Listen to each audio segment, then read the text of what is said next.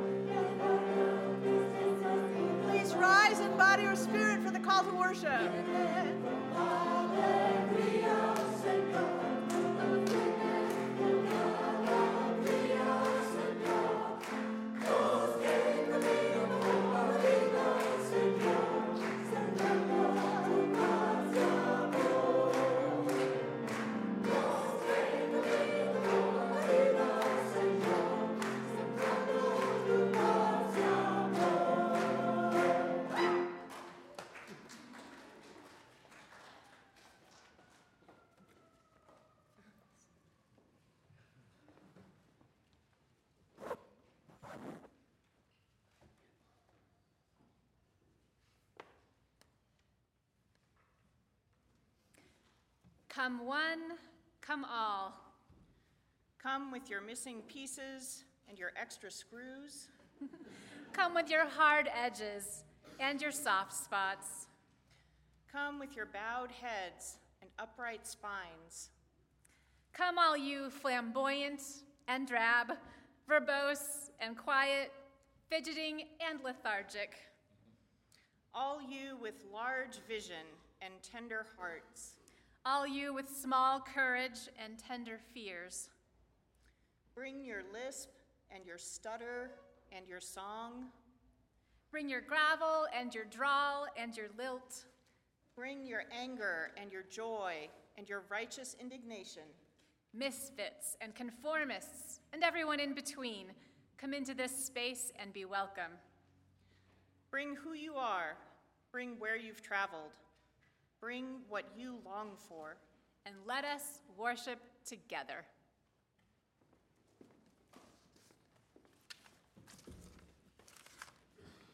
The chorus for the opening song is in your order of service. We are here, here together in this holy moment, and we're grateful for the winding road that brought us to this place.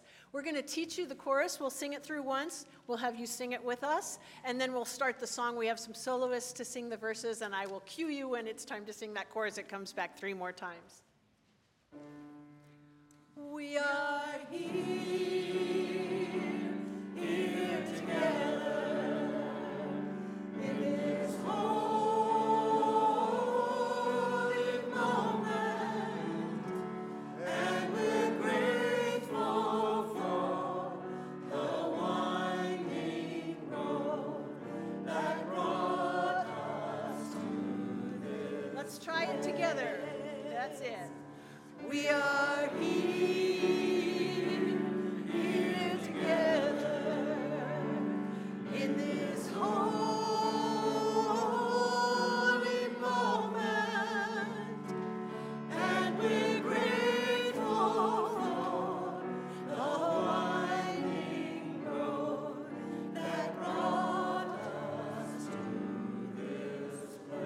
Oh, that was wonderful. Okay, I will cue you when it's your time to sing.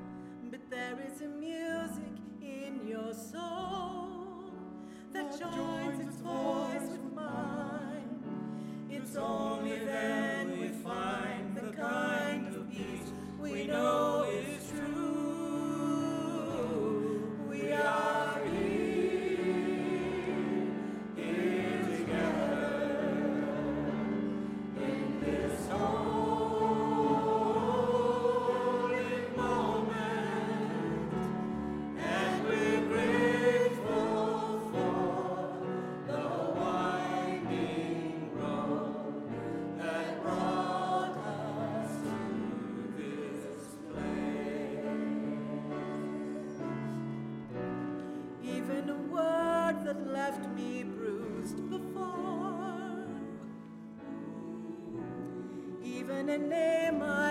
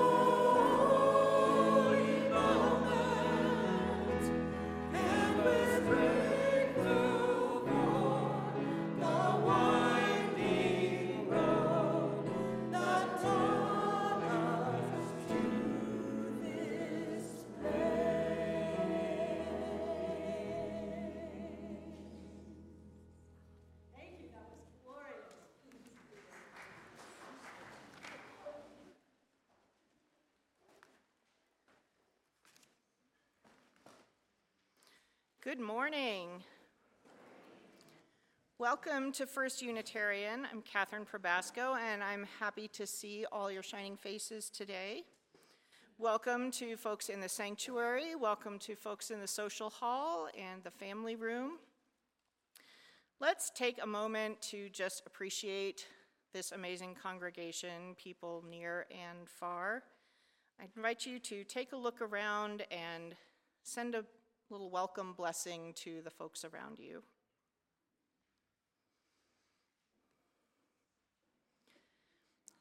It is good to be together. This is a church for people of all ages where our beloved community coughs and wiggles and laughs, claps, and may rely on devices that make other small noises, and that is all perfectly fine. We have a playground down front for our smallest congregants with a soft rug and cool toys. We also have an activity table in the back for little ones who need a bit more to do, and a family room across the way for the ones who need to run free. Uh, it has toys and a live feed of the service. All are welcome here to learn and grow in spirit. We bring our holy, sacred, whole selves into this moment, beloved for who we are. Come, let us worship together.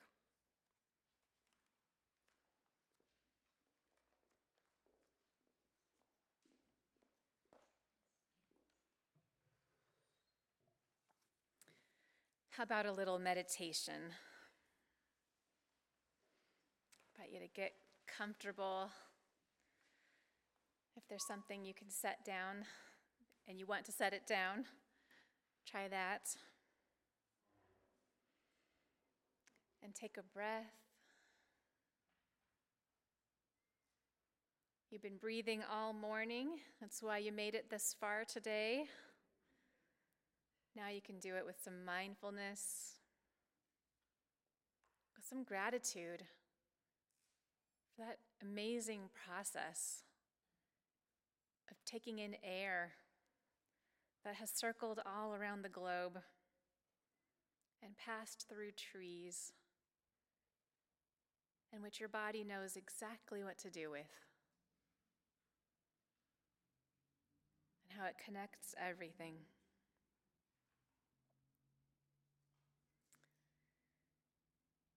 I'm going to share a reading with you, and then we'll spend a couple of minutes in stillness together. And when we do that, if your mind wanders, when your mind wanders, just gently bring it back. That is meditation, that practice right there. These are the words of Mark Belletini. Ah, it's true. When our ancestors spoke of heaven, they were speaking of this moment. When they went on about nirvana, they imagined a time like this. When they sang of paradise, it was this morning they imagined. A time when all the mysteries of life and death are blended in a community of praise when the bones of ancient lovers are given flesh again in our own bodies. Teachers of long ago speaking of love and truth once more in lives so ordinary, they are extraordinary. Blessed is our breath in and out, quiet. Blessed is our sitting, our fidgeting, our movement, Blessed is our heartbeat, echoing the pounding alleluias of distant stars. Blessed is the silence that is presence, not absence.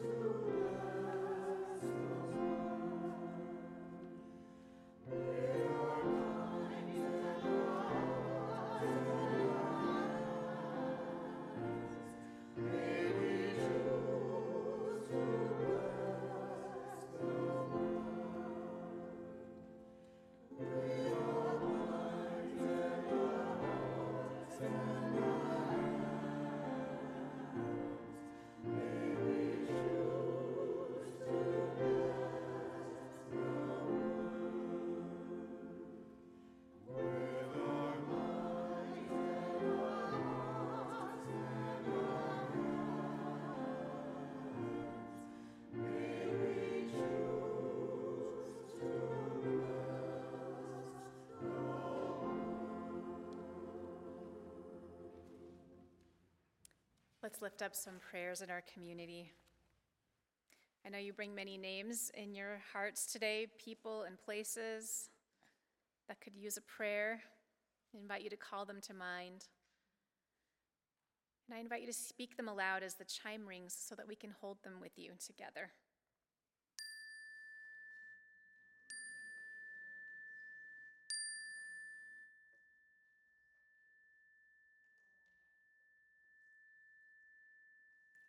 From my pastoral list, I also lift up Brenda Cole and Brenda's sister in law, Kelly. Kelly is receiving treatment for cancer, and so we lift them up and we pray for her strength and good care and healing. All of these we lift up to the great powers of healing and renewal and celebration that we call by many different names. And I lift up that today is World Suicide Prevention Day, and that New Mexico has the fourth highest suicide rate in the country. So we're reminded to look out for each other and to reach out to each other. And we're reminded that feelings of hopelessness or pain or despair are real but temporary. And that there's so much more good in store for each of us than we could possibly see or know in our hardest moments. And if you're ever not sure about that, reach out. Let's talk about it. So we lift all of those up and we lift up the unspoken prayers. We hold space for them, and as a faith community, we hold the hope that sometimes may elude us individually. We pray for each other and we pray for ourselves for this community, and for our world, and that we may make our lives a blessing upon others through our manner of being. Amen. And peace be with you.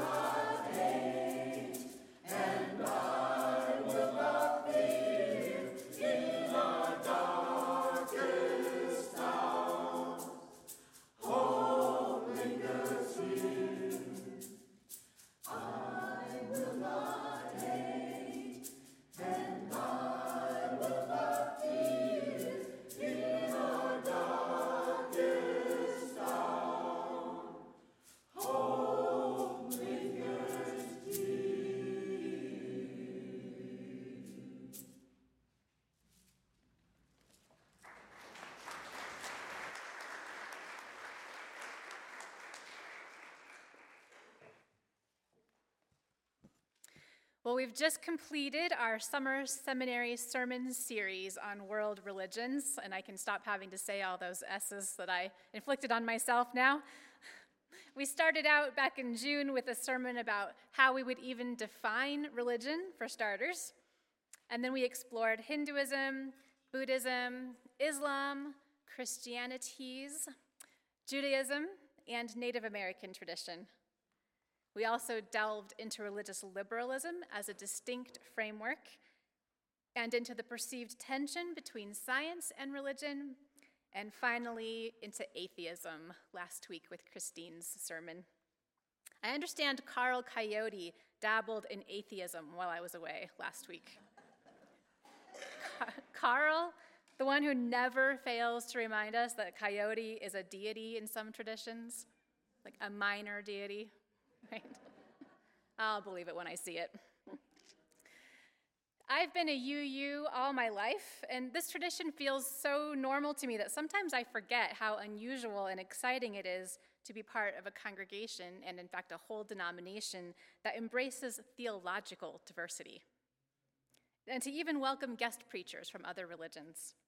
And it was so wonderful to find so many guest speakers who also embrace diversity and would share their paths with us this summer. One of the reasons we Unitarian Universalists are the way we are is that our faith is non creedal. We don't think that there's only one right way to believe. We don't insist that everybody have the same beliefs. And instead, what brings us together is a set of values. Those values are reflected in these services, and they're reflected in the work we do together and in the mission covenant of this church. That's what we have. We've got something called a mission covenant. It's significant that our church doesn't just have a mission statement, it has a mission covenant. A covenant is a promise, it's a sacred contract, it's relationship based. While a creed is an individual thing, like I, Angela, believe in X, Y, and Z, and a statement is a kind of proclamation, right? We will do X. A covenant is a relational thing. We promise. We promise to each other, and perhaps, but not necessarily, to God or the Spirit of life. Our church's mission covenant reads We, the members of First Unitarian, agree to promote the spiritual, intellectual, and personal growth of each member, minister to each other in an atmosphere of welcome, acceptance, and caring, be a positive force for social, environmental, and economic action, promote the wider understanding of our purposes and principles in the larger community, and provide a dynamic religious education program for all ages. Does anybody know when this mission covenant was first adopted? And I see Christine over there. Do you know? About 1990. All right, I guessed it in the last service. I wasn't sure. I realized as I was researching this sermon that I didn't know how old our mission covenant was, but the wording sounds like the 90s to me. so, based on what I know of our history. But the values that it reflects, this I do know, the values that it reflects are much older even than that. There's another example of a UU covenant statement in our gray hymnal, and I invite you to pull a gray hymnal out right now and look at it with me. It's number 471. So, toward the back.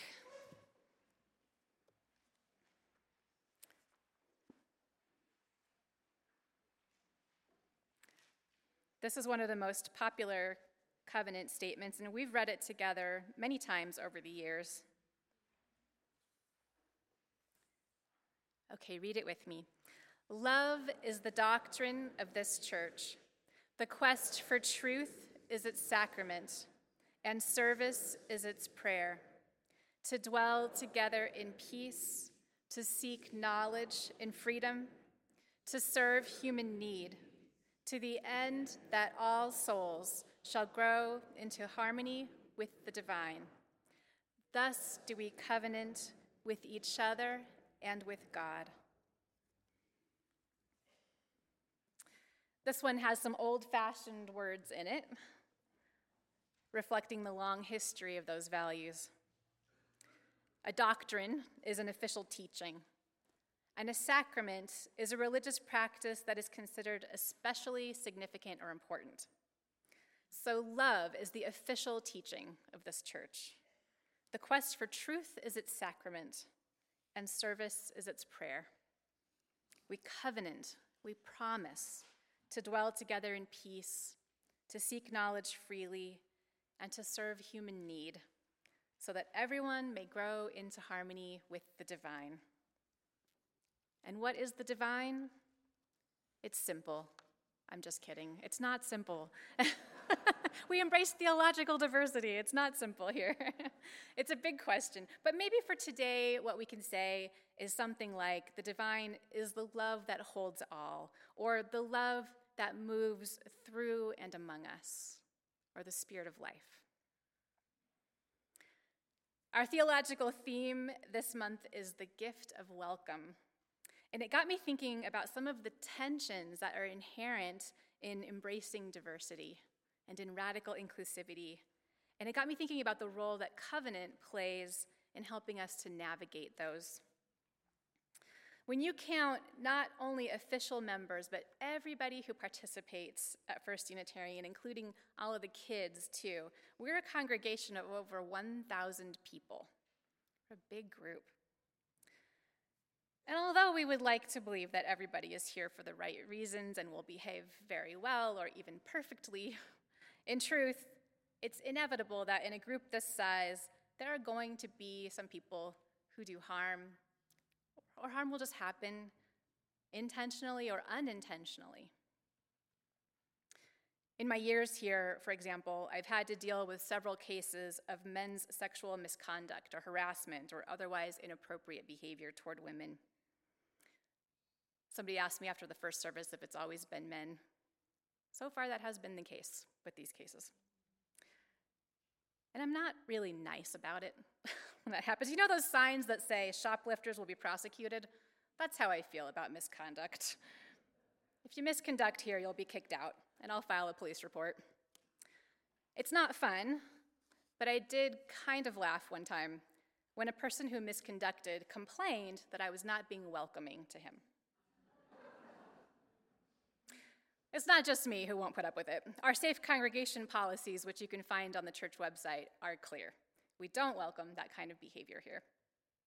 We even have policies that address ambiguous situations where somebody is doing something that makes you really uncomfortable. And we encourage you to report that to a minister or staff person as soon as you start to notice it, even if you're not sure that it rises to the level of misconduct.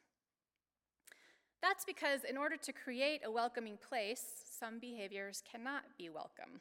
That's what I mean by the welcome paradox. If we welcome unwelcoming behavior, we make an unwelcoming place. So, misconduct is a pretty extreme example of that, but there are other kinds of examples too.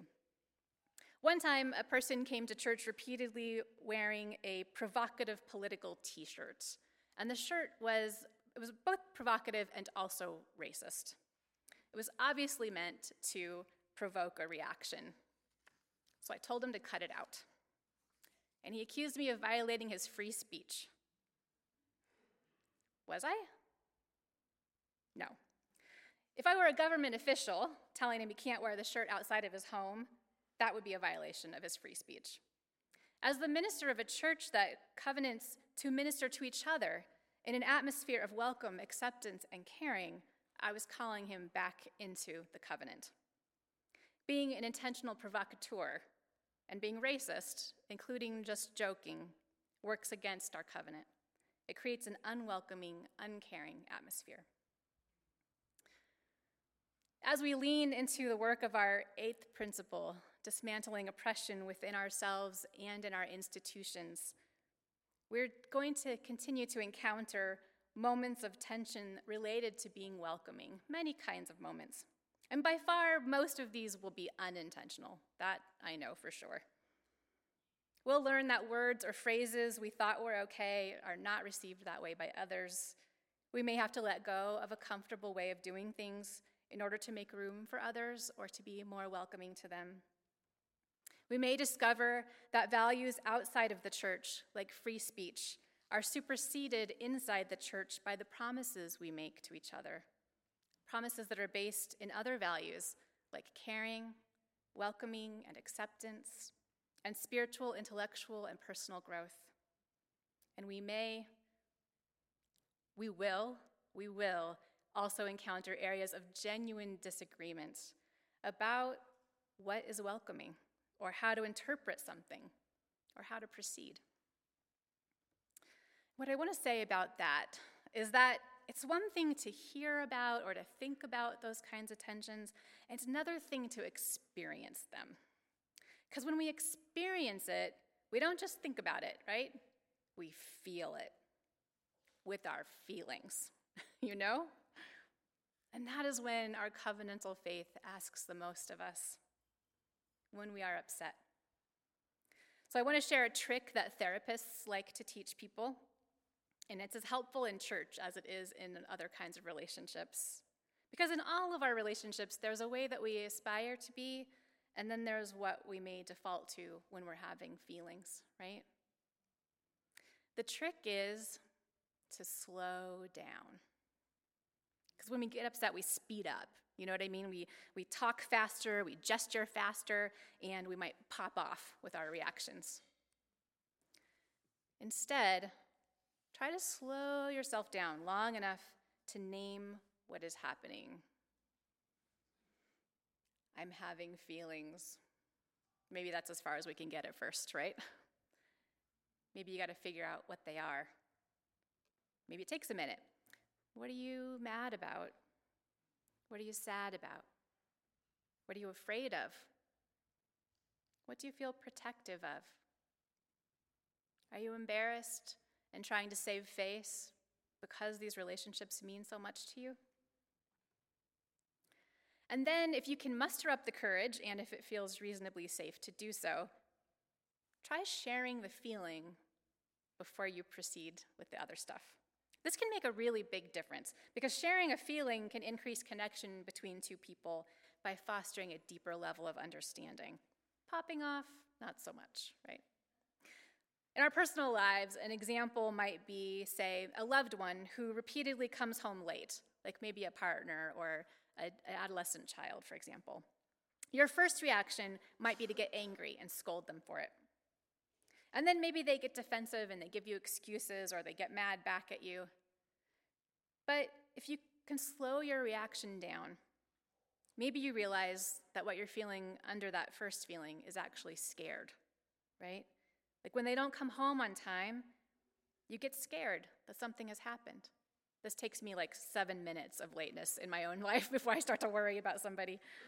You know, and maybe maybe you've even lost somebody before. And so you share this, and then they know that your response has to do with love and grief. And they're more likely to remember and to care back after that. And maybe you're even able to talk about what you both need and to renegotiate so that it works better for everybody. You see what I'm getting at with this slowing down thing. And you know, if you forget to do it at first, do it when you remember. It's never too late to slow down. If you encounter someone else who's forgetting to slow down and maybe you realize you could connect with them better if they did, maybe you can invite that. Maybe even model it yourself. I'll tell you what, a welcoming, religiously liberal congregation is a brave and wonderful space. It's a space where the promises we make keep pulling us toward the vision of who and how we want to be. There's so much that we cannot fix in this world. So much, so many terrible things that it's overwhelming. But as long as there are people who love and care, people who quest for the truth, and who make promises to each other in a spirit of community, it is still a beautiful world. The divine is still moving in it. As we welcome each other and our own moments of growth as well, we transform that world with our love. We really do.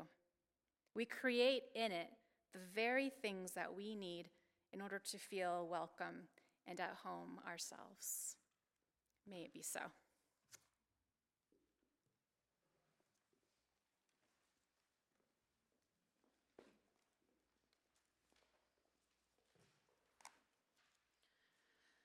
A child who reads will be an adult who thinks.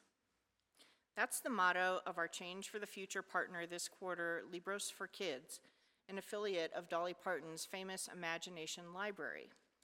Libros for Kids mails one book every month to Bernalillo and Valencia County children up to age five. That means each child registered in their program receives up to 60 books by kindergarten. You can earmark your donation for Libros for Kids by dropping your loose change in the collection box or by using a chairback envelope and writing CFF on the front. And of course, we also welcome general offerings to support the work of the church. Your generosity sustains this beloved community and all the minds and bodies in it.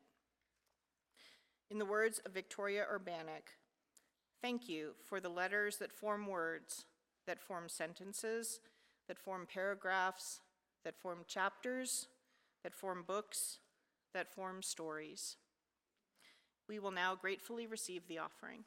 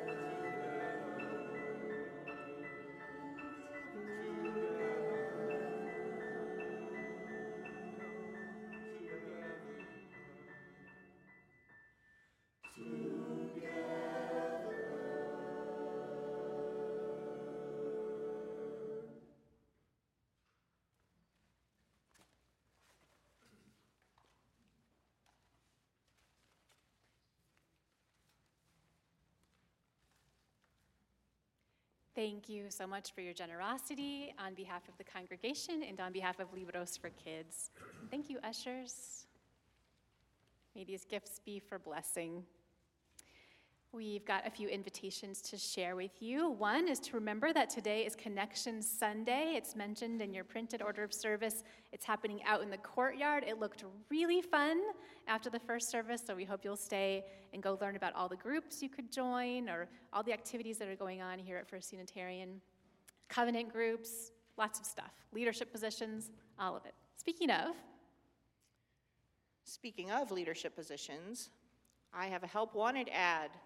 Is yours a path of service fueled by coffee and committee camaraderie?